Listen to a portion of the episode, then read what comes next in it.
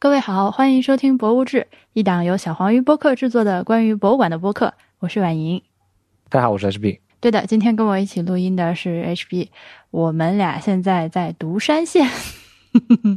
嗯，博物志的会员计划最近做了一些调整。原来通过微信和支付宝入会的朋友们就已经挪到了爱发电。我们不再通过微店或者是微信、支付宝的转账来入会了，请会员朋友们留意。至于上期节目里面说到的你会收到的那个兑换码呀，那个是专门给这些需要进行搬家的老会员们发的。如果你本来就只是用信用卡入会的，或者你就是在听到上期节目之后才到爱发电入会的，是不会收到这个码的，因为你不需要搬家。我们五周年的特点周边在微店还有一丝丝的存货，如果大家感兴趣兴趣的话，还可以再去看看。还要提醒大家收听由小黄鱼制作的另外一档播客节目《蒙台傻利》，这是一档关于蒙台梭利教育法的节目。我是觉得，当然你如果有孩子的话，有而且尤其是有小孩子的话，是非常非常适合听的。呃，如果没有孩子或者根本不打算要孩子，其实也可以听。至少我是属于这种情况，但是自己听着觉得津津有味的。呃，因为认识儿童也是帮助我们认识自己嘛。有不少朋友说我最近剪辑的时候气口太紧了，好像自带开了一点五倍速。嗯，所以今天这期呢，我就剪的松一点，大家再听听看，感觉怎么样？好，那我们来说今天的这个节目。呃，其实到现在呢，我不是很确定我们会录成一期还是两期啊，因为在贵州这个这次看的地方有点多，而且其实我们在录音的当下还是没有完全看完的。为啥来贵州呢？因为 HB 来这边出差。我就很开心的蹭着一起过来到处看一看。这个行程是这样的：我们先到了，我们先从南京坐飞机飞到了贵阳，呃，在贵阳稍作休整之后，来到了那个 FAST 天眼，就那个大望远镜。中国天眼，China Sky Eye。HB 就在那边工作。等他工作完成了之后，我们离开了平塘，就是天眼那个地方叫做平塘镇，对吧？平塘县。平塘县。离开平塘，来到了最近的网红 网红县城独山县，现在正在独山县。明天呢，大概还会去一下中国当代电影之都。对，明天应该会去一下中国当代电影之都凯里，呃，大概是这个安排。所以我们就按照这个时间的顺序来跟大家说吧。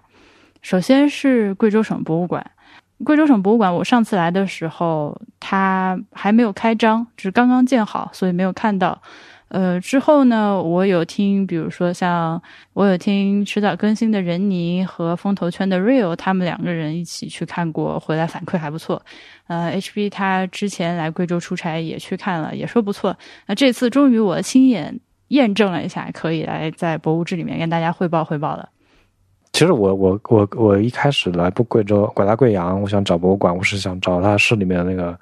老馆的位置的，就是我们最开始那次来。那个是新馆刚建好，还没有正式开门，但是那个时候老馆已经闭馆了，就是看不到了。然后他就搬到了郊区一个非常非常远的，呃，新新新的开发区。嗯，非常典型的开发区就是道路很宽，然后地方也很大，然后离城区也很远。那个地方附近是一个金融中心，它有政府机构，有很大一片，然后也有那个 CBD。就是各种银行、保险公司、证券公司这种地方聚集插队的那种钢筋玻璃大楼，反正那里的一切都很新吧。然后路也很宽，也是横平竖直的道路。这个事情就是我想，我真的已经不想在节目里再说了，因为老是反反复复的去说这个事情，就是新馆甩到离本地市民居住的、集中居住的地方非常遥远的郊外，真的是一个很不友好的行为。但那好，它它有地铁到了门口。OK。嗯，所以还算方便。但贵阳地铁很奇怪，它拐了好大，就是好大几个弯，它就一条线嘛。然后那条线它是在地图上就是成一个 S 型，就它可能要绕开一些山、山或者峡谷之类的。嗯，在这边我们这次是飞机到了贵阳之后，直接租了个车，路上开车就会有非常明显的对于这边地形地貌的一个感受，真的是不愧是喀斯特地貌。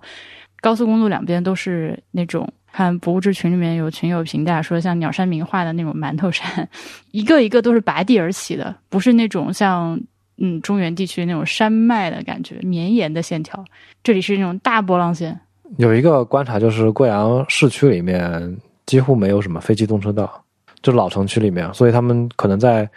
呃自行车的时代就没有多少人骑自行车，可能也是因为地形起伏太太太高差太大，所以骑自行车其实并不是很方便。然后室内也是有很多的隧道，非常多。还有就是，它非机动车基本上都是走在机动车道上的，对，都不是靠边走在机动车道上，就是在中中间走。就是电动车，它相当于在这边就有点摩托车的意味。摩托车是可以就是参与机动车道的，但这电动车也也都是直接开到机动车道上的。你今天的声音尤其低沉，宝贝，你自己发现了吗？我可能刚刚就是吃了一波辣，然后心里消耗了一会儿，有点 淡。我喝点水。呃，贵州省博，我们因为是开车去的嘛，所以一进去要下地下停车场。它这个地下停车场不确定是因为还没有彻底搞好，还是怎么样。现在出口和入口是一个口，要靠那个工作人员互相喊一声，就我这边进车啦，你这边不要让车出来之类的，就是单车道进去。它这个另外一边在修了，就是你看到、那个、对我估计也是因为没有修好，不可能说一开始规划就搞成这个样子，太奇怪了。贵州省的博物馆呢，我确实总的来说啊，先先先总的来说，我觉得确实是和其他的省博有一定呃明显的区别的。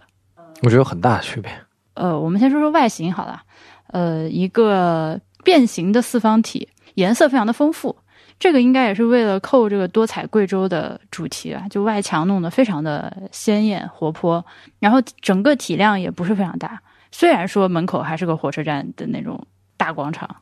它不是个大，它是大斜坡，它是个大斜坡，对，你要上很多台阶才能上上面。对，类似呃，北京的朋友们可以想一下，首都博物馆门口那个比那个还要再大一点的广场斜坡，是那种慢慢上坡的一个缓上坡，它等于说在一个小的丘陵的顶端这样一个博物馆。我们那天去的时候，恰巧是博物馆的恐龙馆开馆，八月二十八号。博物馆的门口呢，摆了两个大恐龙，那个大恐龙又是叫又是摇头摆尾的小朋友。声光电，声光电，声光电啊！因为就有小朋友很可爱，就凑过去看那个恐龙，恐龙一动，他们就吓得，哎，就跑开，像小鸡一样，很可爱。那我们进去之后呢，就是博物馆它的展厅分布是一二三层加地下，就地下一层是临时展厅，地上的三层是呃常设展。我我我为什么说它和其他的这个省博不太一样呢？就是其他的省博就绝大部分的啊，绝大部分的套路就还是说一个呃我们这个省的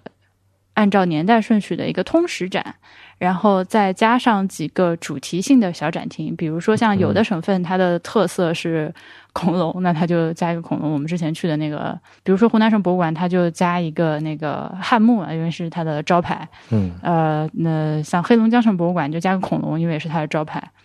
大概就是这么个意思。那贵州省博物馆它完全走的不是这个套路，它上来还是主打自己的这个多民族的这个特色。一层大厅进来之后，就是多民族的一个展厅，直接把自己最大的特色拿到前面来做展示。进去那个序厅有一个，就是我们很多民族，然后各个民族的一个演员出来扮演一下，说一句当地民族那个民族的语言，然后穿上民族服饰展一下，就是这个地方体验多吧。后面我觉得还挺生活化的，而且它也没有后面的展，它并没有局限于像那种我们之前去的新疆博省新疆省博对吧？呃，那个里面就是一个民族，就是作为一个小节，然后它有什么什么嘛，就非常套，就公式化的。然后跳下一个小节，就是它有另外一个民族，它的这个吃喝拉撒。这里面它没有按照就是具体的一个民族一个民一个民族来分，它还是就是一开始是展示生活场景，基本上它没有说这是哪个民族生活场景，就是哪怕是贵州西南山区里面的普通的居民的民宅是什么样子的，然后一些他们农作的器具什么样子的。然后下面就是他们的嗯的工艺品，他们就是有些什么特产，比如说，嗯、哪个地区擅长造那个竹编，哪个地区擅长造漆器，就哪个地区擅长造陶艺，大概是这样。这个这个展厅也不长，很很短就就就结束了。这个展厅，首先你一进来，面前是一个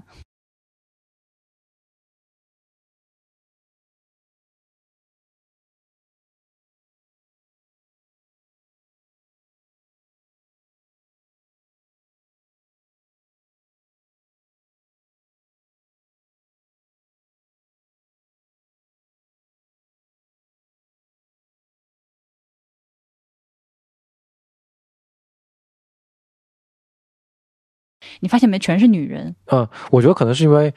呃，女性的服装比较有特色。就如果你是男性的话，可能有好几个民族是类似的，或者是你没有就没那么大的区分度。就是你你面前这个屏幕上会挨个出现大概十几个不同民族的穿着民族服装的这个活人的录像啊，但是出来之后，然后用自己的这个民族的语言欢迎你来什么之类的。他有的也不是民族语言，我特意留意一下什么，留意了一下蒙古族、满族，他们讲的是汉语，就是西南方言的汉语。我理解的是，他们体现的是现在他们在生活中说的语言。对，就是贵州省的蒙古族说什么话，对就是对对，说是这样的嗯。进去之后有一个环木，那环木坏了。嗯，这个就是我们上一次和可达一起在呃吴中博物馆的时候，他特别强调那个二百七十度建模大环幕花了多少钱嘛。我就说这个环幕的命运到最后都是逃脱不过，无非是两个，一个就是对焦慢慢的护球，然后灯光也不不亮了，灯泡，对灯泡也灯泡也不亮了，色泽也不均匀了，要不然就是像这个就彻底坏掉。你明显能看到当初也是花了很多钱的。就其实这个，我觉得这个呃投影仪它其实反映了一个问题，就是他们在设计这个呃车就是展览形式的时候，并没有考虑到这个东西的寿命以及它维护成本有多高，觉得这个东西就是就一笔买卖，就是买下来放那你就这个事情就做完了。我我现在在在从事这个装修这个过程中就很。慢慢就发现这个问题，你很多的东西采用什么样的工艺、什么样的方式，你需要做一个很长远的考虑，有点像那种就建就基础设施建设那种感觉，你需要考虑这个东西的耐久度有多高，然后维护成本是不是很高，你承受不起，然后它的这个维护的难度大概有多高。嗯，我我的感觉是，任何工程类的东西，你可能这个都是一个很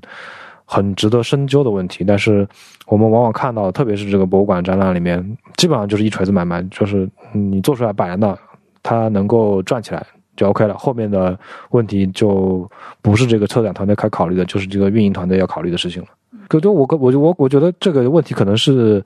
呃，有点难解，因为国内博物馆都是这个策展和运营是两套班子在做。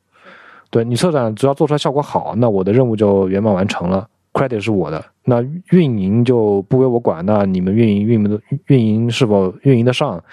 这个运营不上也不是我的问题了。就甚至可能是不是在策展期间就要就要让运营团队就是深度的参与这个事情，让他们来就作为评估，就是比如说作为运营的考虑，这个展现方式能不能要，或者是采取什么样的方式更好。我觉得可能更更核心的问题是，大家没有这个运营的概念。当你想到博物馆运营的时候，你会想到是什么东西？可能就培训这个志愿者讲解，什么做这个公众宣传活动。对，会是这种活动上的，呃，硬件设施上的维护属于一个，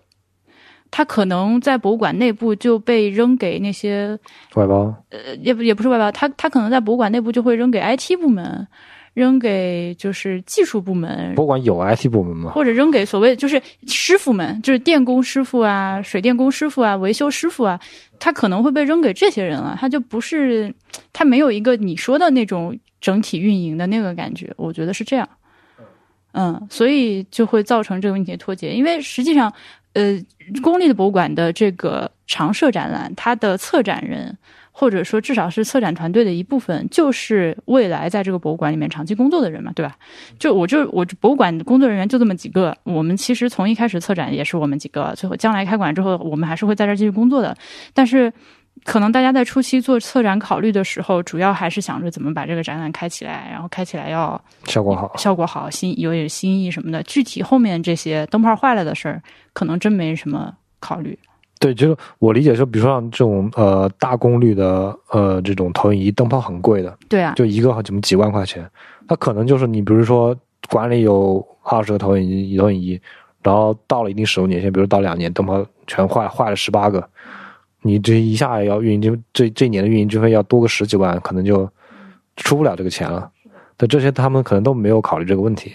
这个问题太普遍、太常见了，真的是，我觉得，尤其是我们到处看博物馆，对，环幕投影基本上都是悲剧。对对对，甚至可能是你把这个问题点出来，就是说，我们用这么多投影让它一起坏的时候，我们承担不起。你如果是策展团队做就做这样的 argument，可能上面审批的领导都可能无法接受这个点，有可能对，就是我要这个效果，你就做这个效果，这个运营经费可能不在这个。审批策展的人的这个考虑又开始又开始揣度领导的想法了。我们继续啊，继续往下说。呃，接着就是呃，对 HB 刚刚说过的，它里面是就是并没有按照以前我们看过的很多关于少数民族的展览是按民族一个族一个族一个族这样下去展示，而是呃从这个总的贵州地区的少数民族的生活和劳作中间提取了一些点放出来。比如说，我们一进去，它有一个牛拉压蔗糖的那个机器，呃，还有一个吊脚楼，可以你直接上二楼进去里面参观，呃，那个，但是它没有非常明确的说这是哪个族，你发现没？就我我觉得可能是当地，就是贵州当地的，嗯，这个社会形态就是这样，它可能族和族之间这个生活面貌差的并不大，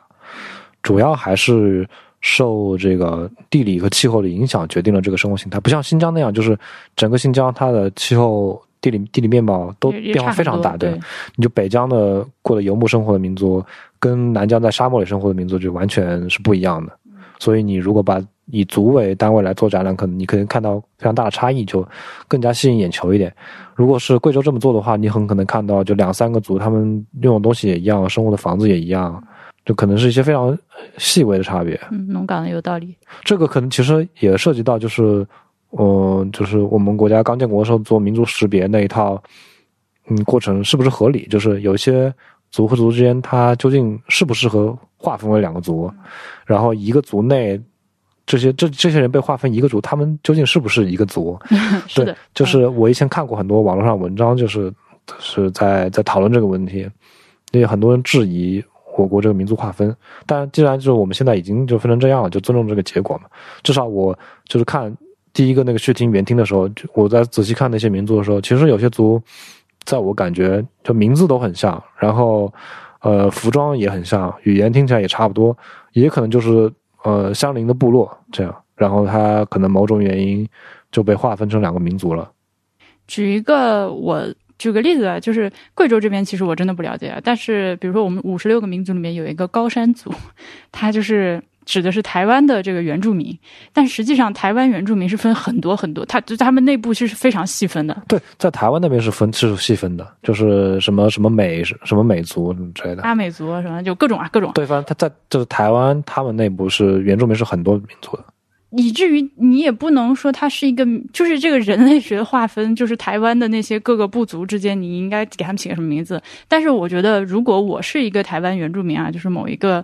呃部落的或者某一个族的，我对不起，我不知道这个应呃尊敬的 词应该是哪个。然后我被和其他原住民一起搓到一块说成高山族，我可能会有点不爽。这个其实话题又延伸到最近一个比较火的电影，就是《八佰》，因为。八百这个电影，其中有一个点就是，呃，在讨论中华民族这个民族认同是怎么起来的。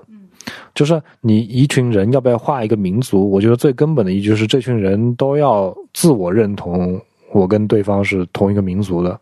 就很多人，就网上有些讨论说，就汉族不存在嘛。但是至少你现在结果，你在比如说东北黑龙江拉一个汉人，然后你在广东拉一个汉人。你问他们，分别问他们，你不是什么民族，肯定都会说自己汉族。不管这是教育结果也好，还是长期历史演演化的结果也好，至少就是就认同是汉族了。我觉得这样就划分从一个民族没有问题了。我在我在这个血听看到一些少数民族里面，就很多。我在想一个问题，你把它拉出来，嗯，你拉一个什么？我记得有个这么齐老族，还有一个什么老族？那个字念齐吗？补充一下，那个字念哥哥老族。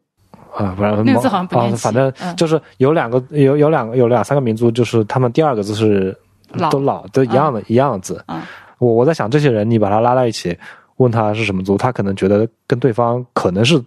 有有一定认同的，也说不定。或者像嗯台湾的高山族那样，你你拉两个部落的人，问他们是不是也认同，他们可能完全不认同。对八百这个事情。八百这个电影，其实呃，我看完了之后也问了一些老师啊，就是确实是就当时在这个就是淞沪战一，其实淞沪战之前吧，呃，结束之前都可以说整个中国各地的人他是没有一个像今天我们所说的中华民族这么凝聚性这么强的一个认同的，嗯，还是比较各自为政的，因为就是在那段时间之前的这大几十年里面，统治者换太多了，今天这个来，明天那个来，这其实还是还是靠着之前的一个清朝大清王朝的那样一个呃版图认知，勉强把大家就是维系在一起，大概是这样。和今天我们认知中的这个这个这个公鸡形状的地图，然后所有五十六个民族都是中华民族的这个认知是很不一样的。我不知道大家看电影的时候能不能感受到这一点啊？我是觉得有可能，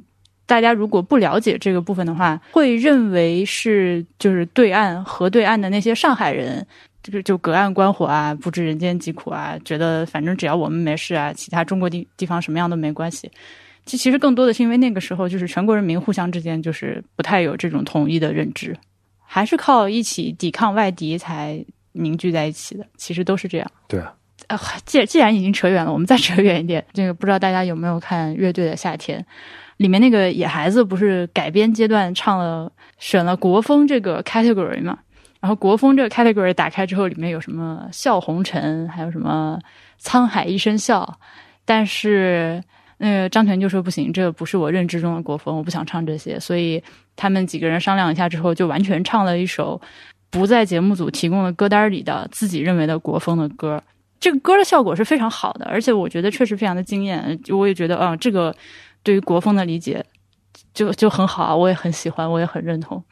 然后我就跟默默聊起这个事情，他说他理解的国风就是，或者说中国风这个东西，应该是就是所有的中国人面对它的时候都能产生这个共鸣感。嗯，只要是这种东西，就就可以说是国风的。这可以是个理解，就是我在听完那个野孩子那首歌之后，我我我我在反思他们是怎么理理解国风这个事情的。你如果把国风这两个字理解成为《诗经》里面那个国风篇，就他们那个歌是非常符合那个形象的。你我我看我听到那个歌，就脑中就有就有那种古人在水边一边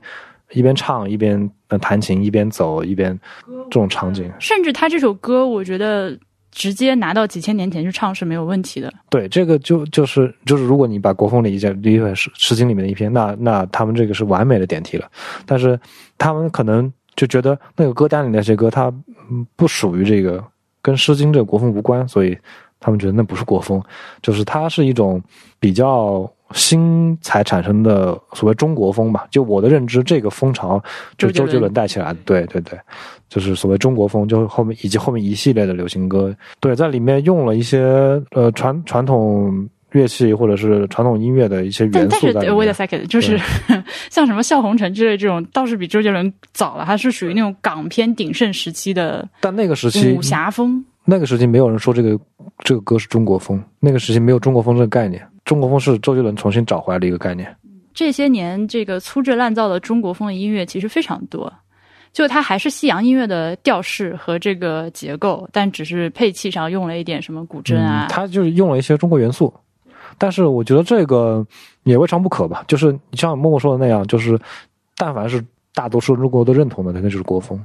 既然就是当代大多数中国人都认同这个是当代的国风，那它就是当代的国风。嗯。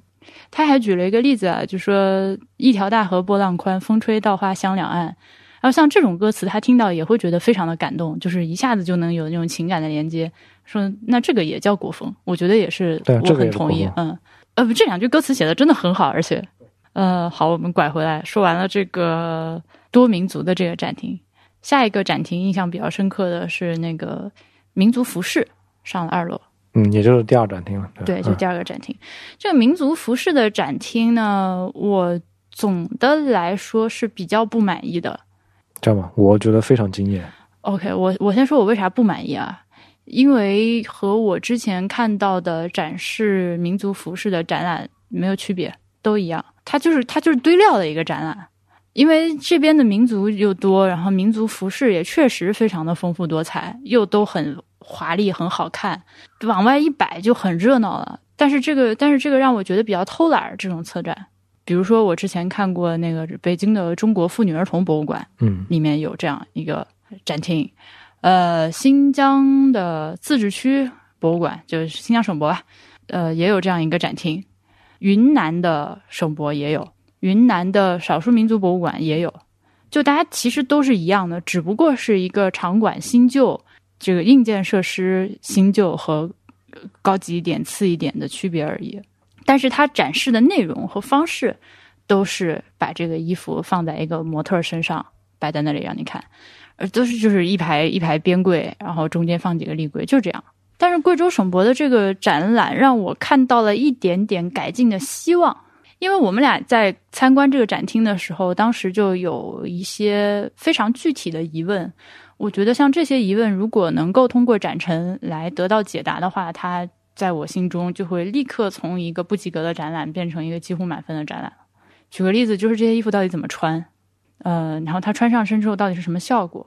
有一些那个超短裙，就特别特别短的蓬蓬裙，我们就很想知道是不是在日常生活中真的这么穿。还有那种妇女夏天的上衣，你只看那个衣服，想象穿在身上一样的话，就等于说侧面完全是镂空的，就是可以看到胸的那种。像这种，就是我觉得是需要得到解答的。它可以不不展示这么好几百套衣服，每套都很漂亮。它可以去挑选一些相对有代表性的，然后，呃，有一些真人的这个，比如说这个衣服怎么穿上身的，你可以拍个视频，然后穿上身之后效果的照片，我觉得会非常非常不一样。因为那个衣服摆在那儿，就好比我们之前在聊汉服的时候。为什么现在就是那个严格意义上来讲，那个所有穿唐朝汉服的都属于 cosplay 嘛？因为唐朝的衣服，你现在不知道没有那种穿在呃古诗身上出土的唐朝衣服，所以你不知道它具体的穿法，就就就思路是类似的。但是就是你这个问题，比如说，嗯，那蓬蓬裙究竟是不是这么穿的？以及那种侧面敞开衣服究竟是不是里面还要穿衣服？这是一个非常汉族的观点，你知道吗？如果你是一个少数民族，你没有这种需要遮丑的这个观念的话，这对于他们来说不是个问题。哦不不不不，我我不是，我并不是，我并不是出于遮丑的这个心情，我就是想知道这个衣服怎么穿。这个这就很像，比如说我去一个高级商场里面，他摆的那种就是大牌的那个成衣，那衣服挂在那里，有时候一些设计师服装你是看不懂他怎么穿的。比如说那种就是领子特别长的领子半米长的，或者是袖子两米长的衣服，或者它干脆就是一条布上面还有很多破洞的衣服，这个衣服放在你面前你是不会穿的，你必须看到哦，模特原来是这么穿的，你才知道这个东西怎么往身上绕，是这个意思。就是这个例子也是在博物志里说了一万遍。那个庞贝的庞贝古城那个展览在多伦多皇家那个皇家安大略博物馆，就那一片布怎么穿身上？对，它就是一大片，它那个托家就是一片布啊，然后它就是。呃，一步一步的通过图片的步骤来教你怎么穿在身上，然后你还实际可以拿起那个托甲往身上缠一缠。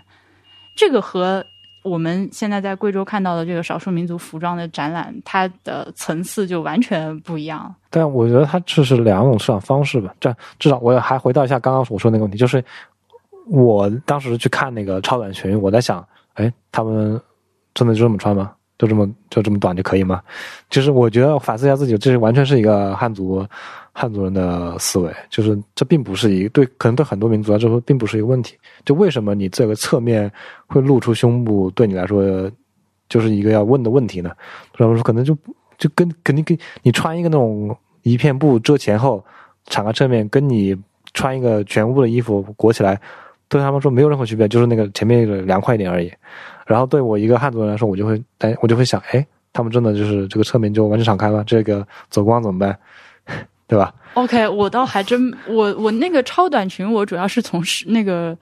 超短裙，我主要是从实用主义的角度来讲，我觉得很不。就是山里面蚊子多多呀，你两条大光腿露在外面，还不被叮死了？我我可能会想类似这样的问题。后来通过我们整个把这个展厅逛完了之后，发现就是离那个实际展品很远的地方，有一些展板上正好拍到了有妇女穿着这个侧面镂空的衣服的照片啊，那她就是那么穿的，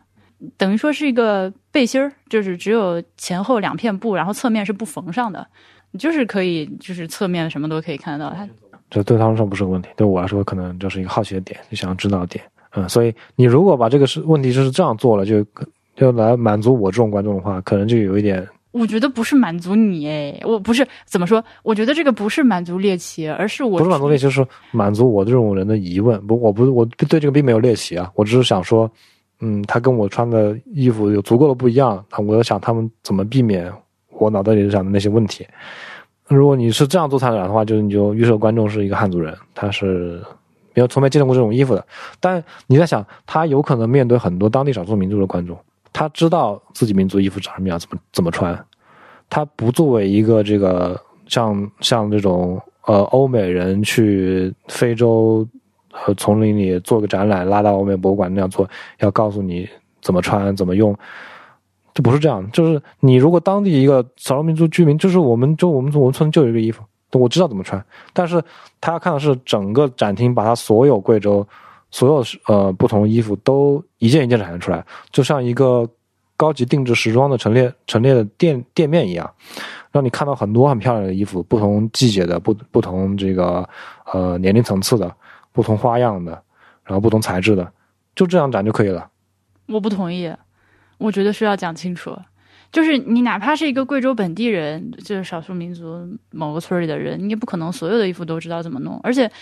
我觉得展览的目的，一方面是你就是让这个少数民族人来看到自己被 represent，就是哦，我们族的在这个展览里面有我们的民族服装也有，哎，你看这个就是我们家炕头上那种东西，OK，这个可以有，但是你也得。承担起解释清楚这件事情的这个责任，这个不是说要就是谄媚汉族人或者是怎么样。你就想有很多博物馆有做那种八十年代都市生活场景展，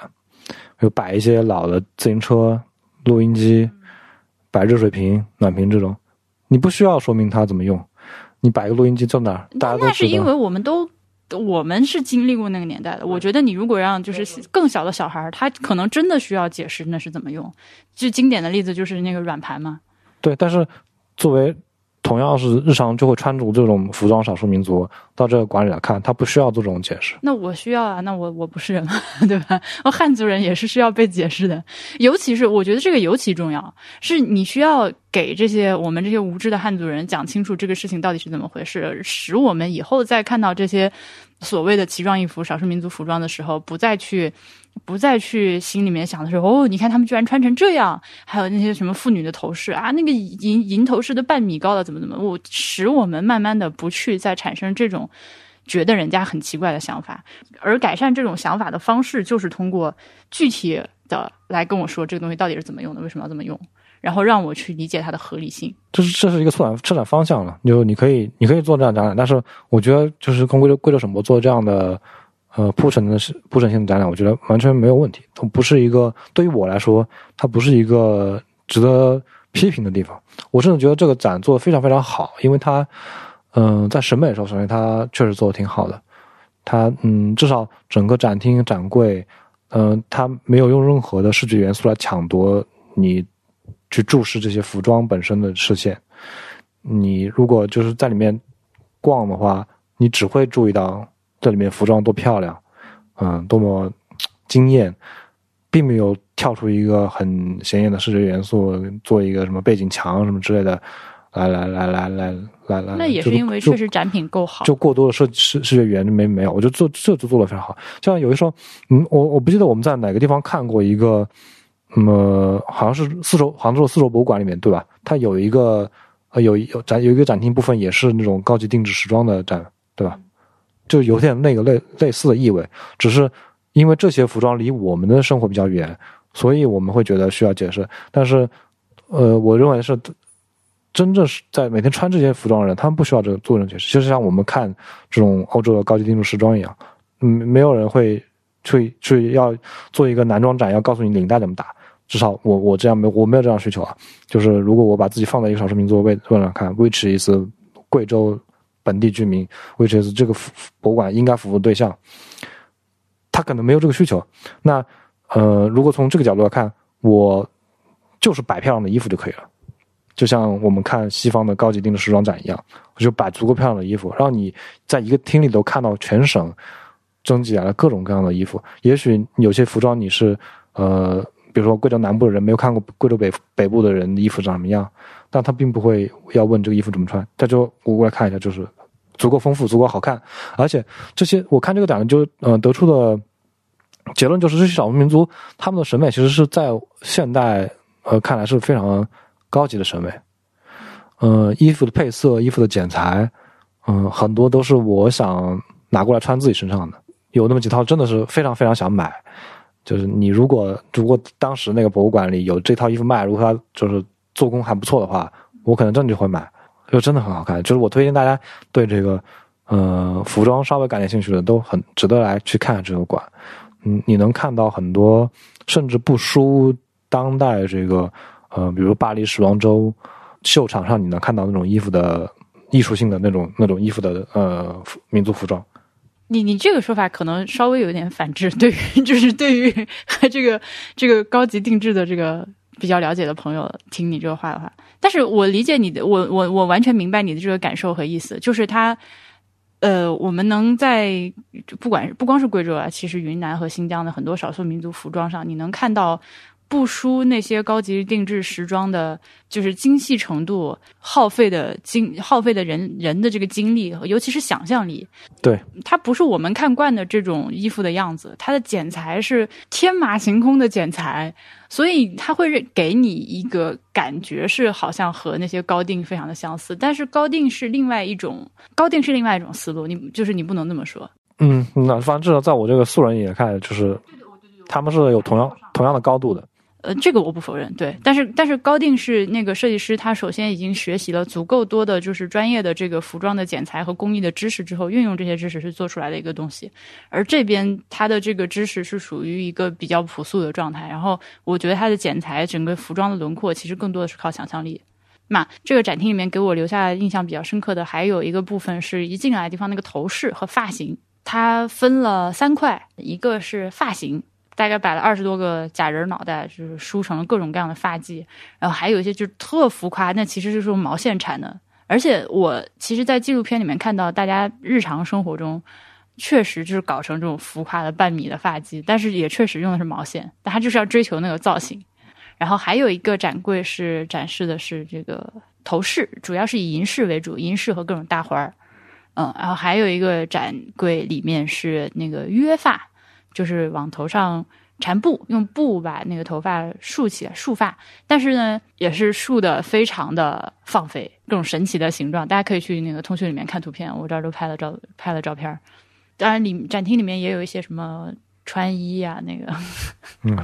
对，穿衣体验，穿衣体验就是也是悲剧，真的。就真的，我再次在博物志的这个听众里面吆喝一声：有没有这个公司是做这 AR 拍照的？Please，你们开发一下吧，卖给博物馆绝对能很赚钱的。我就是没这个技术，不然我早做了。太破了，现在这个博物馆内的拍照。嗯，他们现在都是基本上是上一代技术嘛，就是直接用。我看到这过程首播用的是那个 Xbox，对，那个体感的东西来做的。好的，然后我们就到了三楼。这是恐龙的。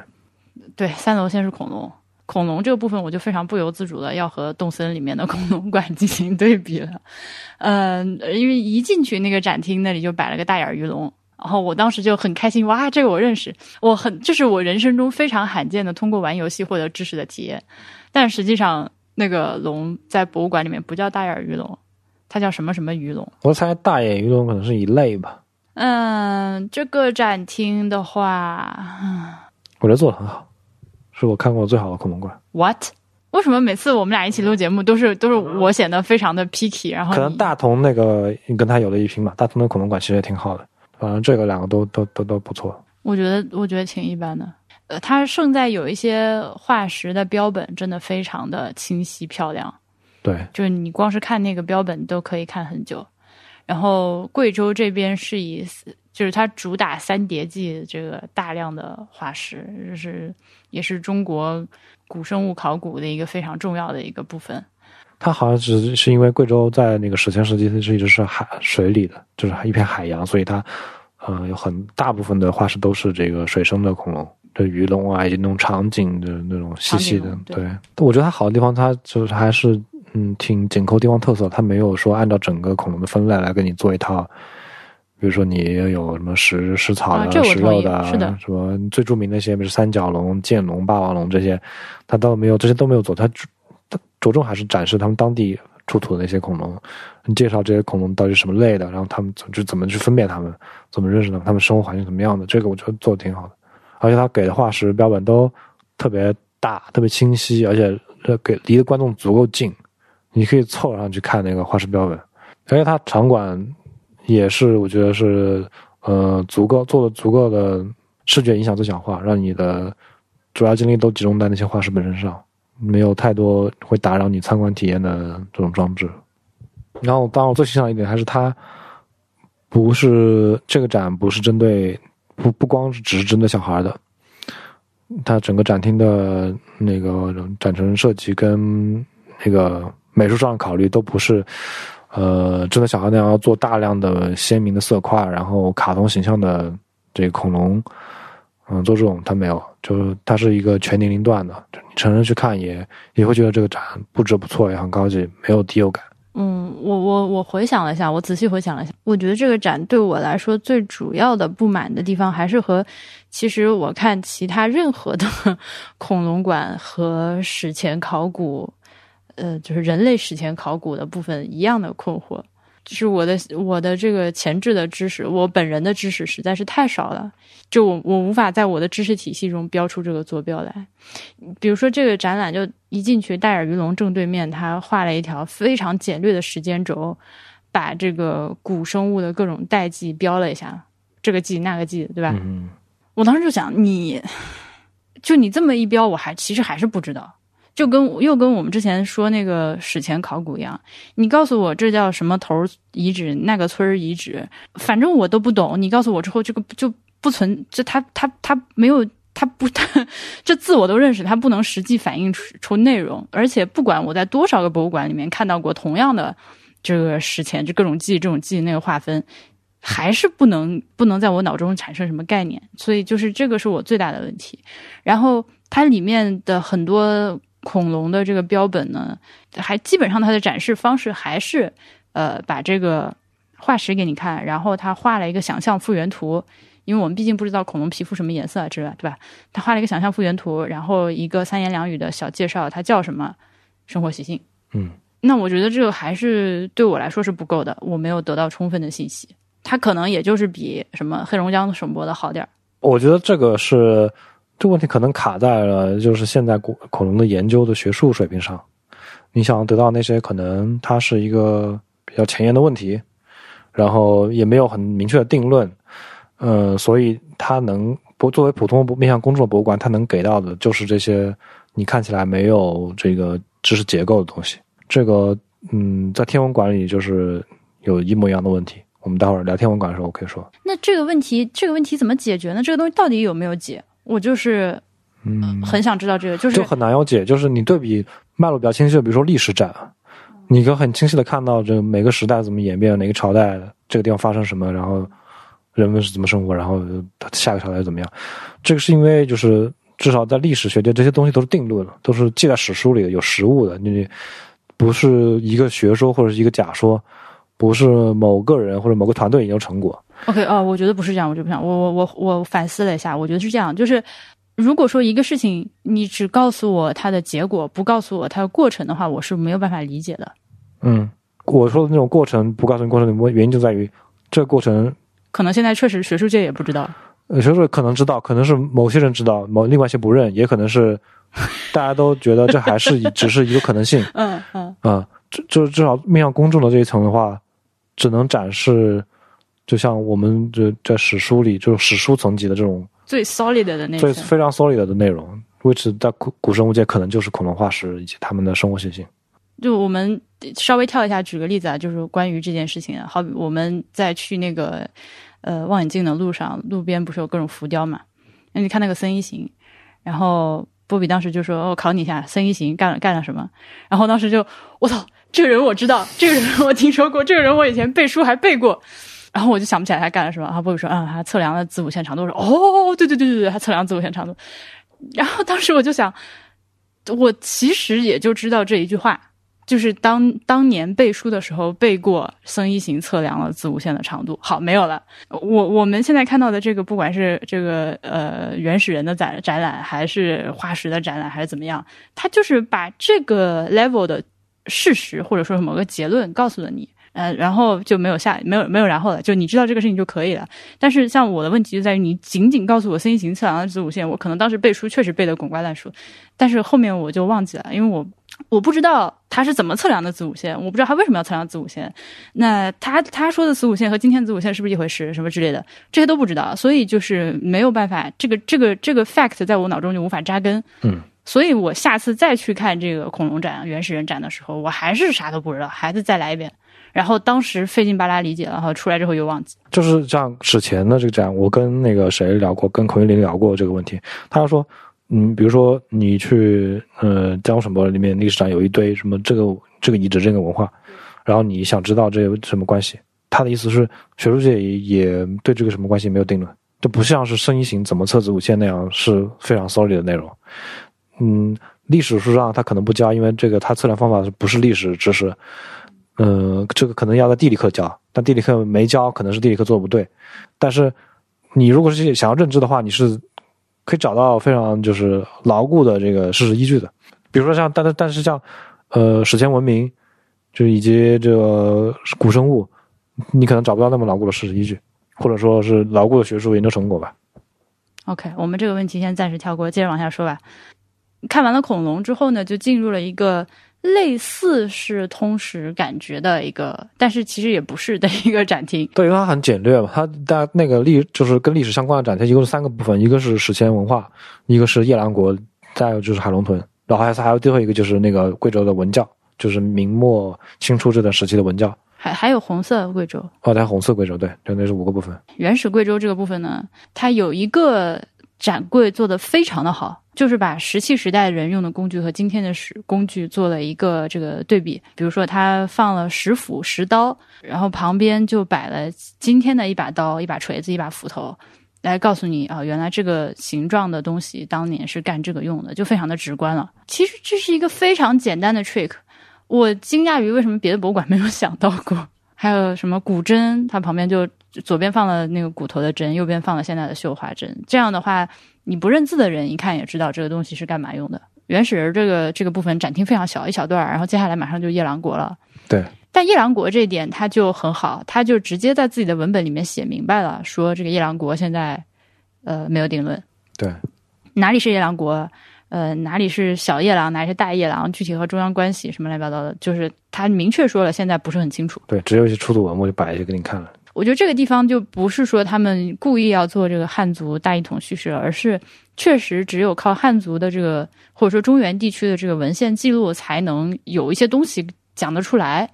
嗯，因为当地当时是没有什么文献留下来的，所以只有像比如说汉朝。呃，把这个地方纳入版图，当然这是汉汉朝就是中央政府自己写的东西，以这个为依据拿出来做做展览。还有后面什么第一次大规模迁入贵州，什么第一次大规模人口迁入，也是中央政府的这个史料里面记载的，说当初派了一些什么犯人啊，这种流放的人啊到这里去，这些记载。嗯，所以我觉得这个是 OK 的，没有问题，这个不属于大一统叙事。后面讲了海龙屯海龙屯我没去过，你去过？我去过，海龙真的非常非常好，我推荐所有来贵州，呃游玩的听众朋友们一定要去海龙屯。它我觉得是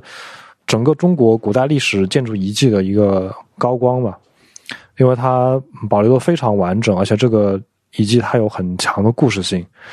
它跟自然风光也结合的非常非常好，而且它呃旅游的体验也非常好，它人很少。我去过两次，我两次去的时候，整个从进大门到游玩游玩出来，大概两三个小时时间，看到的游人加起来都不过十个人，两次都是这样。海龙屯是世界遗产哦，对，是世界遗产。而且，就海龙屯是一个贵州这边，它是有四大土司。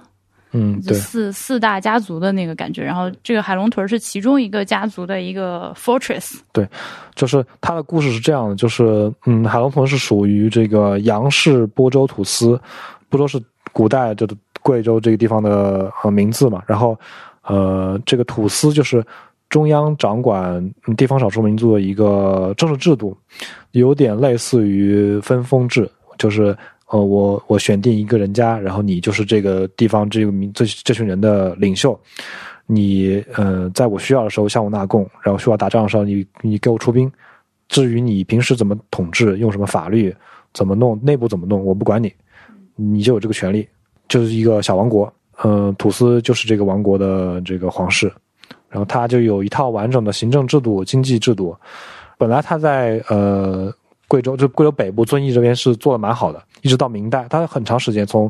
大概从呃唐唐朝就有，然后一直到明代都是襄阳武士，而且都是杨家这么一直统治下来的。到明代，突然因为某些原因，就是有很多嗯、历史上猜测嘛，官方说法是他叛乱了，但是你如果做对这个事情作为深一点思考的话，呃，这个土司制度在在当地这个呃社会环境里面是个非常稳固的。他如果你不需求，你没有这个统治者不求这个对外扩张，要兼并更多本来属于中央或者地方土地的话，你是没有这个叛乱需求，你一家人过得非常稳妥，就像嗯现在的朝鲜一样，你全朝鲜人民就是养着这个金家，金家过得非常滋润，我不需要去什么打打中打中国打美国，不需要没有这个需求，但是。就是至少明朝史书记载他是叛乱了，所以明朝军队就就派军队过来，嗯、就是急乱，然后就把这个土司家灭掉了。海龙屯是他们这个呃土司一直都在宋代就开始兴建了一个军事城堡，但是以前一直都没有这个明确登上历史舞台，就直到最后这个土司覆灭的这一次战争中，他们在嗯平地的这个据点都失守了，呃土司就是土司家带着他嗯就比较敬畏的一些军队。就退到这个山上，然后守了很久，但最终还是被明军攻破了这个山城，然后就全部杀掉，然后山城整个烧掉。嗯，这非常非常有故事性的地方。然后，如果你想了解更多关于这个海龙屯的历史，你可以去遵义市博物馆，它里面有非常大的篇幅介绍海呃亳州土司跟海龙屯的故事的。反正就是推荐大家到贵州贵州旅游的话，非常值得推荐去一下海龙屯，特别是早上去，就是景点大概是不知道是八点还是不知道八点还是七点开门，好像是八点吧。如果你在八点之前上山是不用买门票的，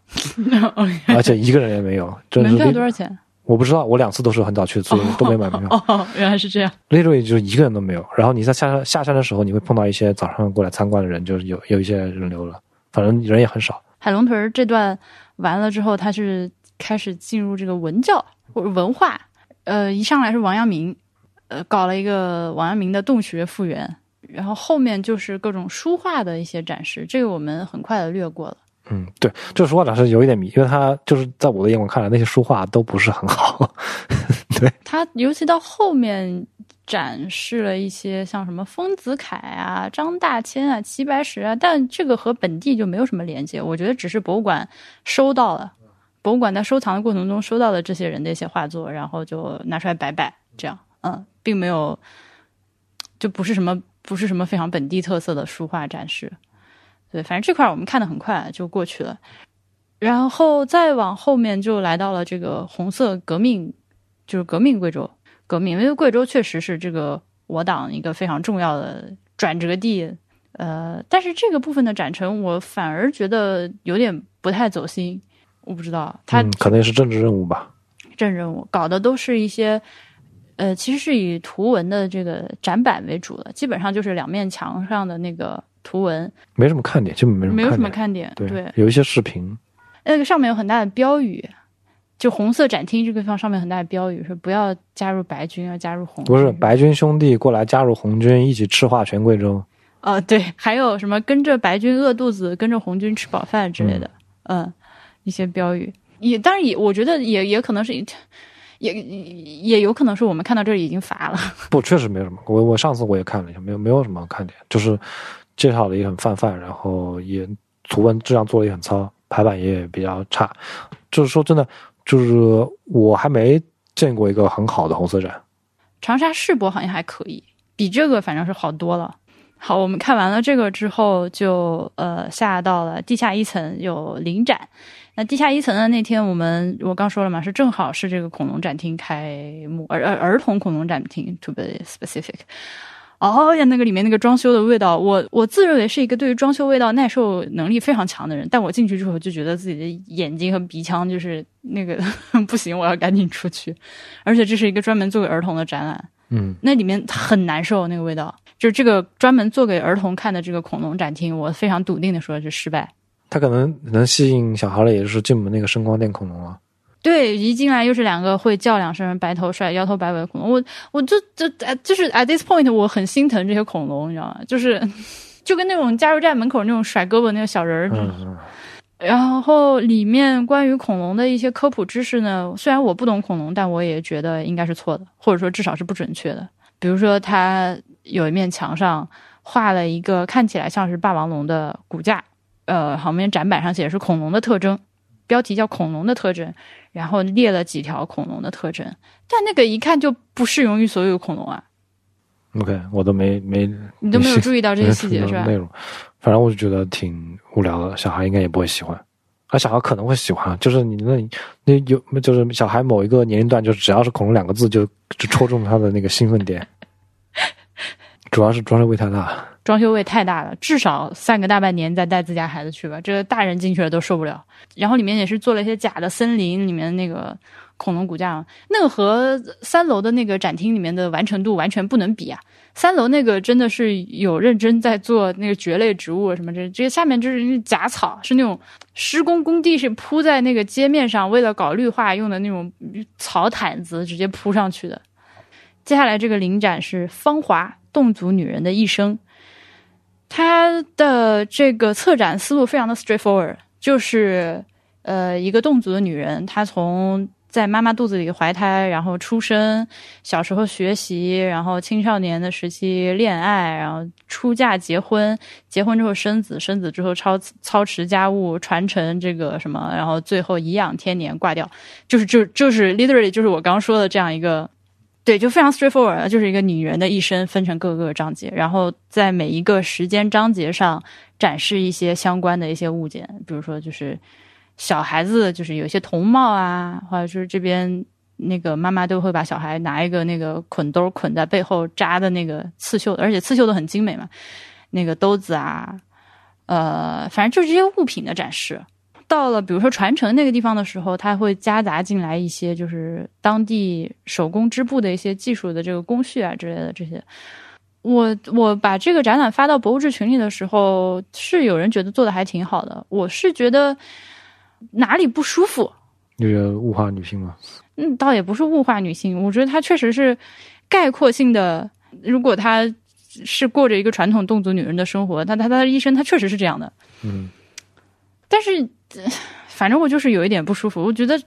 他们没有自由，他们不能选择自己的人生。哎，你不要给我扣帽子 上价值。但是，还就是太 generalize，太公式了。我能想象到一个，比如说侗族老妇人过来看这个展，她可能会感动的要哭。我这猜测啊，因为她可能看到里面很多东西都是她小时候就是家里使用过的，就是他他经历过的一些事情。大家可能会觉得，哦，这就是这个展，真的就是为他自己来总结了一生。或者说，他不强调，没有反映任何就是一个侗族女人，或者说任何一个女人嘛，她这个社会角色之外的个人的东西。嗯，就它完全是在叙述你作为一个社会中的女人应该扮演的，在某一个在某一个时间阶段应该扮演的角色。嗯，他作为一个总结性展，他没有办法强调个人。我不知道你不是说可可以啊，因为我现在就是我现在就是一时想不出，如果让我做，我怎么样去弄这个事情。你你可以比如说把这个展作为一个某一个侗族女人，你是采访某一个侗族老妇人，然后她介绍她自己一生，她把她小时候的东西拿出来给你看，然后把它展览，她说她的故事，他以为干什么，那些可以，那个可以，也许可以做到很个人，可以做到他除了这些角色之外，他还做了什么？我是想，如果对，呃，我刚就是我没有经过这个这个现在的发言，没有经过深思熟虑啊，也是刚刚一拍脑袋。我觉得我可能会在这个里面加入一些个人故事线，就是我会选取几个比较有特色的女人，然后放在这个就每一个章节里面都反映一下这几个女人她们在这个阶段大概什么样子，然后每一个人的故事线都非常不一样，嗯然后穿插一下，而不是这样一个就是没有它这个展览从头到尾是没有一个面孔的。所以我不舒服的地方可能就是在这里吧。对于这个人生的描写，就是过于的，我觉得这人可能也是就是网文看多了那种。我给你念一下这个文案，嗯，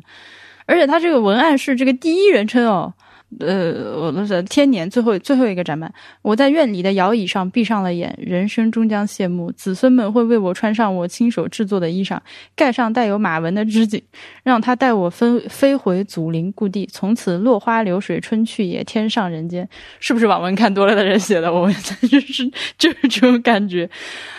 我这个评价也是挺毒的，但是这确实是我的这个真实感受。我这这个展览让我不是很舒服。但我我觉得它可取之处，它在于就选一个比较好的切入点来介绍这个民族的生活面貌。你反正你也能看到很多这种民间手工艺，然后他们生活劳作这个器具。我这么说吧，如果说这个展览是一个大学在校生或者说刚毕业的这个本科生的一个水平，我觉得是 OK 的。嗯，对，你看得出这个展展准备的比较仓促，对，没有做很多的研究。你在想，假如我是一个策展人，我要去做这样一个主题——侗族女人一生这个主题，我我会本能想到要去采访一些人。嗯，但你如果采访了人，你有了这些人的素材的话，为什么不用是吧你？很自然就把这些人的素材用到里面去了。嗯对，但是他没有用，可也许他就没有做这一步，翻翻书，或者根据他他的一些认知，或者他的博物馆馆藏里的这个库库存文物里面，嗯，就组织了这么一套，然后把它串起来。呃，另外就是我看之前博物志群里面，呃，柳柳说他来的时候感觉很空，好像很多地方他没有做好。那应该是就是正好他是刚开馆的时候来的，现在里面我觉得是挺满的，很丰富。很丰富呃，而且他的他的这个反馈，你可以从就是硬件设施上看出来，二楼和三楼厕所很干净很新，一楼厕所后来我们临走的时候我去上了一下，哇，一楼厕所简直哇。非常臭，非常臭，就是一看就是已经用了一段时间之后的和新厕所之间的区别，就是再次让我替运营团队捏把汗，就是将来还不确定会搞成啥样。实际上我们有两个展厅没看，就是侧边那个主馆主体侧边还有一个小的附属建筑，里面有四展厅和五展厅，没有，我们都没去看。哦，这样啊，对，它一共七个展厅嘛，就是一二三楼三十三个，然后负一楼是六七两个临展，中间四五是在侧边那个建筑。但这有一个问题，就是它建筑主体的这呃五个厅看完下来，人已经很累了，你不想再看了。我我上次我不知道还有别的。我上次自己来也是一样的，就是路线完全是一样，就这么看下来。看完就从地下一楼走上来的时候，我就已经不再不再想去看那两个展厅了，就确实已经很累了。那你知道四四五是啥吗？我我、嗯忘了哦，有一个是介绍他们那个展馆历博博物馆历史的，就是从什么一九多少年到两两千多少年，啊、就是他们可能迁这个新馆怎么建的，怎么迁到过来的这个历史。然后博物馆里面好像也没有餐厅，只是有。有负一楼有个餐厅，那个餐厅是可以吃的吗？我我上次去的时候，我一个人去的时候，刚刚我逛完也是是午餐的时间，然后我去看里面有很多人在吃饭，有大人带小孩的。但是当我想去问能不能买饭的时候，他说这个只对内，啊、但是明显看到里面是有游客的。那好奇怪，那什么情况？我不知道，可能是某个时间段对会开，然后过了某个时间点就只对内了。但我们那天去的时候，我看那个地方是没有的，而且你我明显没有闻闻到任何就是开火的味道。对对嗯，摆了自动贩卖机，而且还有一个自动咖啡机。呃，而且那个自动咖啡机的那个开放时间非常的诡异，是那种下午两点多到四点多什么之类的。我们是因为到了博物馆的时候，其实已经饭点儿了，所以是在博物馆附近吃的饭。那个附近，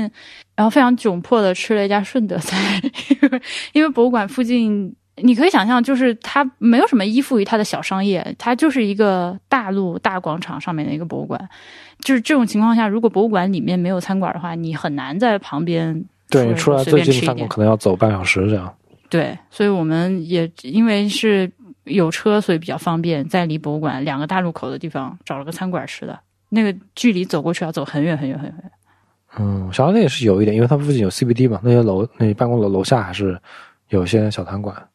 就是给那些白领解决午餐问题的这些餐馆。对，那但那是就是那个位子属于给白领吃的，就是博物馆参观者想走过来是很远的。对，有点距离。呃，那我们看完了这个博物馆之后，下午就往平塘县去了。好啦，这期节目就先给大家放到这儿。下期来到了平塘，也就是中国天眼射电望远镜所在的那个地方。呃，可能有一些新听众不知道，HB 他是一个天文学家，而且也经常去天眼那边工作。所以大家如果对天眼望远镜有什么问题的话，也可以在听到节目后来反馈给我，我们会在下期节目录制的时候请 HB 来回答一下。好啦，感谢收听，拜拜。